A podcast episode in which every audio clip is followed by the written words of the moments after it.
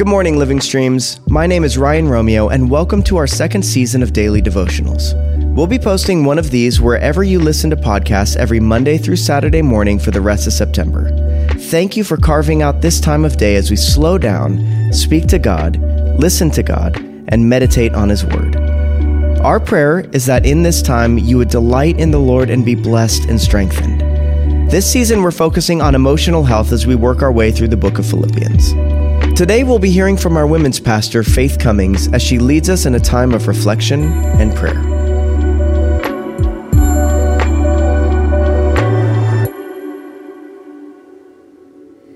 In Philippians 4 4 through 8, we read, Rejoice in the Lord always. I will say it again, rejoice. Let your gentleness be evident to all. The Lord is near. Do not be anxious about anything but in every situation, by prayer and petition, with thanksgiving, present your requests to God, and the peace of God, which transcends all understanding, will guard your hearts and your minds in Christ Jesus. The challenges that face us today are many growing inflation, mistrust of government and news resources divisions in multiple areas of life between races, police and the public, gender ill will, and so much more.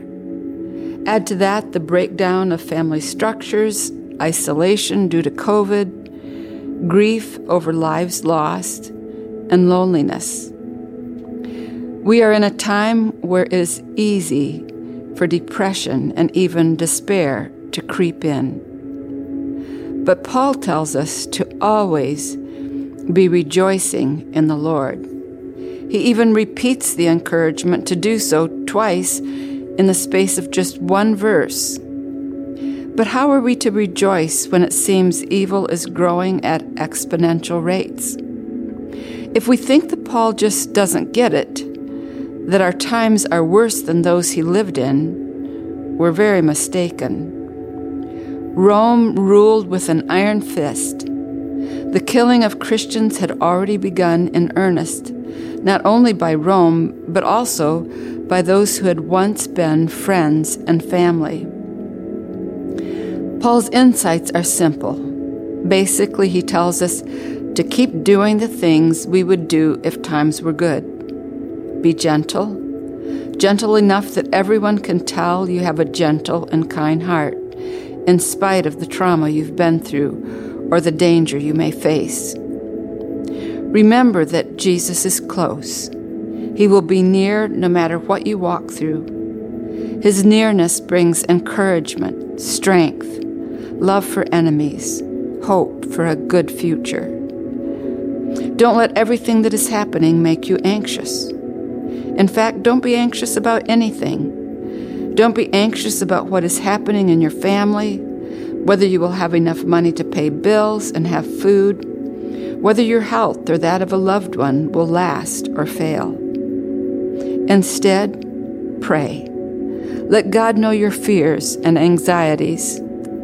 Ask God for what you need. Talk to Him. And when you're praying, don't forget to thank God for the many blessings He has given. Gratitude for blessings will be enough to lift and refocus your heart.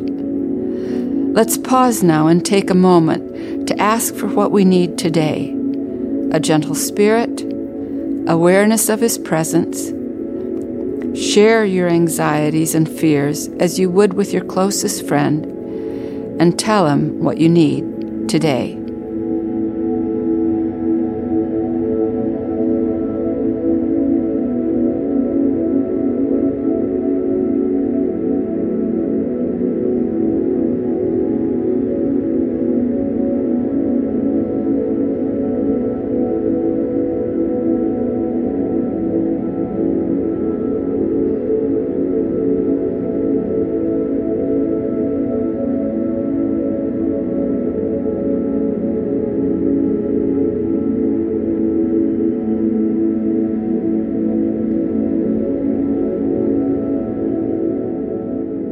Even with all of Paul's great ideas about how we can learn to rejoice in God, there are times where it just seems to be more than is possible. Our hearts are too broken. We can't see the hope, even though we know God says it's there. The road ahead seems too long, and we aren't sure we'll be able to last without falling. It is at these times we need to stop and listen. Spend a few minutes asking God what His plans are for you. Ask Him to remind you of what it is you can be thankful for. Ask Him to show you His heart for you and His heart for your family, even for your enemy. And when all else fails, give Him permission to put His joy in your heart. Now is the time to listen.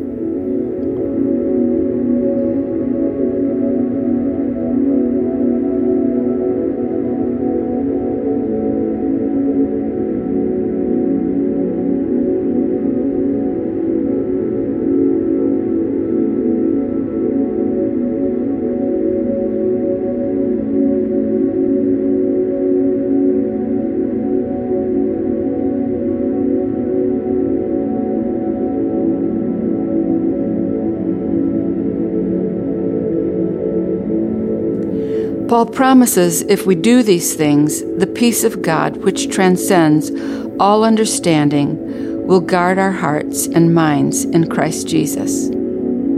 Peace. Isn't that what we're looking for? Jesus says he doesn't give peace in the same way the world does. Without him, there would be no peace to be found. But with him, in his presence, we learn to rejoice and have peace.